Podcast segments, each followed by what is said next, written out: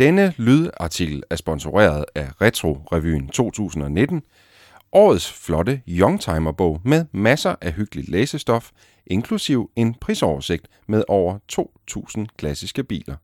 Bogen sælges kun i løssalg og kun frem til 11. april.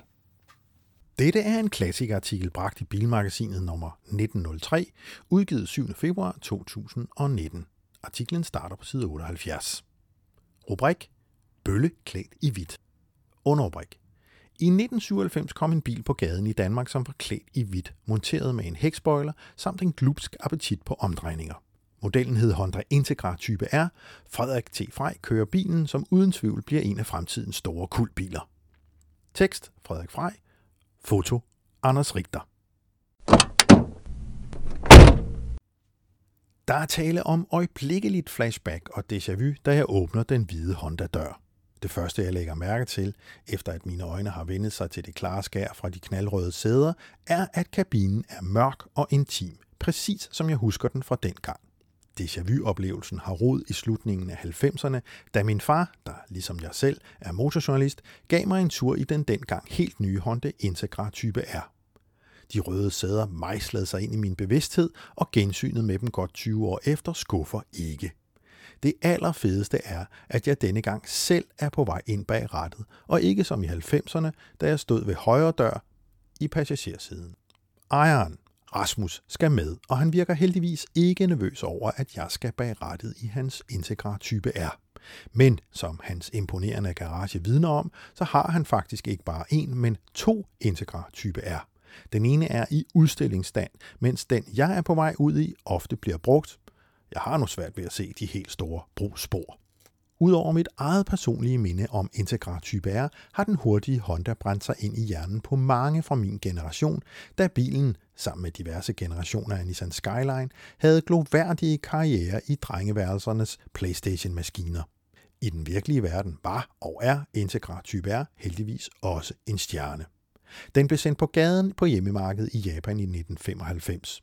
Type R-varianten skulle ses som en slags storebror til datidens GTI-biler, så det var en bil, der fik respekt. De første modeller havde forlygter med rektangulært design, mens de senere fik runde forlygter i snuden. R'et står for racing, og Integra-varianten blev bygget som en homologeringsbil, så japanerne kunne bruge den i diverse motorsportserier i årene 1997-99. Her gjorde Integra Type R i den amerikanske forklædning, hvor den hedder Acura til fornavn, ren bord i Speedvision World Challenge løbsserien. Sammenlignet med den almindelige Integra var ændringerne og forbedringerne mange. Alt efter marked og region var der et hav af forskellige motorer med forskellig effekt. I Europa fik vi en motorvariant med 190 hestekræfter og 178 Nm, mens de på det nordamerikanske kontinent fik en Integra R forklædt som en Acura Integra type R med 5 heste ekstra. Fælles for alle motorer er en slagvolumen på 1,8 liter, VTEC-ventilstyring, og alle motorerne er en del af Hondas daværende B18C motorfamilie. Den firecylindrede motor har en cylinderboring på 81 mm og en slaglængde på 87,2 mm, altså er slaglængden større end boringen. Det er det, motornørderne kalder en underkvadratisk motor. En af fordelene ved denne konstruktion er muligheden for en større mængde moment ved lavere omdrejninger sammenlignet med en overkvadratisk motor, hvor boringen er større end slaglængden. Det fantastiske ved integrartype R er i midlertid, at den på trods af sit underkvadratiske design med moment ved lave omdrejninger, ikke er bange for at snurre hurtigt. Ved 5.900 omdrejninger aktiveres VTEC-styringen af ventilerne, og omdrejningsbegrænseren træder først ind ved 8.650 omdrejninger i minuttet. Den variable ventilstyring gør, at motoren går over på en anden indsugningsknast ved høje omdrejninger, som giver ekstra effekt i toppen. Et VTEC-system har groft sagt to knaster i en, som den kan skifte imellem. Ved lave omdrejninger bruger akslen de lave taster, som ikke åbner ventilerne så meget op. Ved 5.900 omdrejninger skifter systemet knast ved hjælp af et hydraulisk vippeled. Indsugningsventilerne kører nu op på den høje knast, men altså stadig på den samme aksel, som dermed tillader højere ventilløft, og det giver mere benzin og luft ind i motoren og dermed mere power. Bag rattet er der intet at tage fejl af, når man presser motoren ind i VTEC-området. Efter moderne standarder er højre hånd på vej ned mod gearkassen for at finde næste gear ved 5.500 omdrejninger, men man snyder sig selv, hvis man ikke lader den sprøde Honda-motor synge ved de helt høje omdrejninger. Det er bare min vane med moderne biler med turbomotorer, der ikke tåler mosten ved 8.000 omdrejninger, som spiller mig et pus. Lyden ved de høje omdrejninger ændrer sig markant, og det virker som om, at omdrejningerne stiger hurtigere, når VTEC er aktivt. Jeg mærker tydeligt, at motoren har en ekstra reserve af hestekræfter her ved de høje omdrejninger. Sparket er ikke nær så stort, som hvis der var tale om kræfterne fra en turbo i forbindelse med turbotøven, men VTEC mærkes stadig som et ekstra boost. For at sikre den fine motor et matchende chassis, gennemgik Integras karosse og undervogn flere store ændringer. Gearkassen har fem fremadgående trin og er af close ratio-typen, hvor udvekslingerne ligger meget tæt. Det giver en lavere topfart, men hurtigere acceleration. Før de 190 hestekræfter møder asfalten, sendes de igennem et mekanisk spærredifferentiale af helikaltypen ved forakslen. Gearstangen ligger godt i hånden, og selvom vandringen og udlægningen vidner om bilens alder, er det utroligt belønnende at arbejde sig igennem gearne med en lækker mekanisk modstand og et lille tilfredsstillende klik. Originalt var Integra Type R monteret med 195-55-15 dæk, men den bil, jeg er ved at vride ventilerne af her, har fået monteret et sæt klæbrige sportsdæk, da den fra tid til anden bliver brugt til track days med dens ejer Rasmus bagrettet. Grebet er derfor overraskende højt, og i kurverne krænger den hvide japaner ikke meget. I forvandlingen fra Integra til Type R gik japanerne da også til stålet for at sikre en kapabel køremaskine. Der blev brugt ekstra tyk metal rundt om affjedringstårnene bagtil, ligesom der blev lavet flere svejsepunkter for at gøre kupéen stærkere og mere vridningsstabil.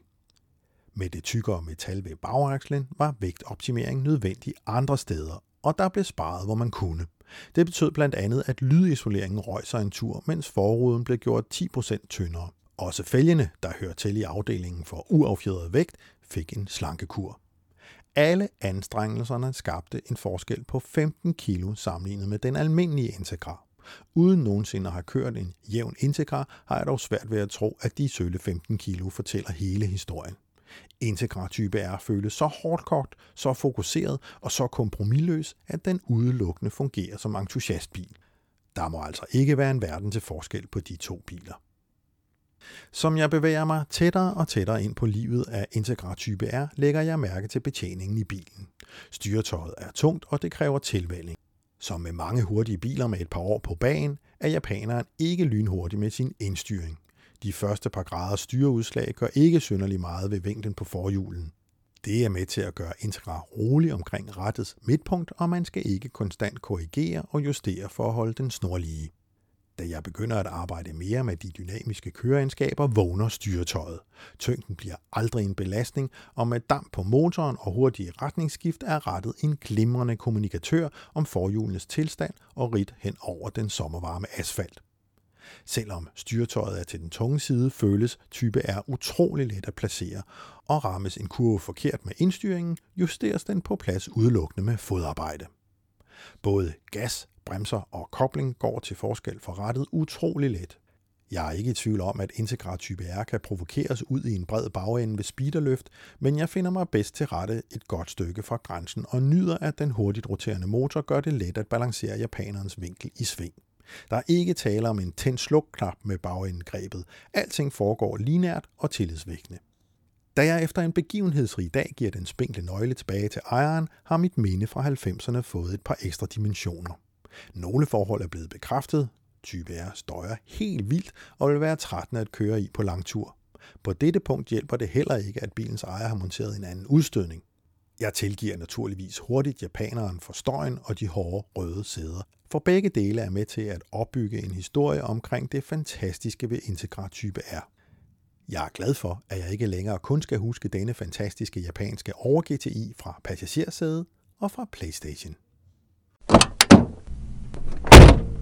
Denne artikel er rigt illustreret med tilhørende billedtekster, som findes i Bilmagasinet nummer 1903, udgivet 7. februar 2019. Se artiklen fra side 78. Denne lydartikel er sponsoreret af Retro Revyen 2019 årets flotte Youngtimer-bog med masser af hyggeligt læsestof, inklusiv en prisoversigt med over 2.000 klassiske biler. Bogen sælges kun i løssalg og kun frem til 11. april. Det var den første.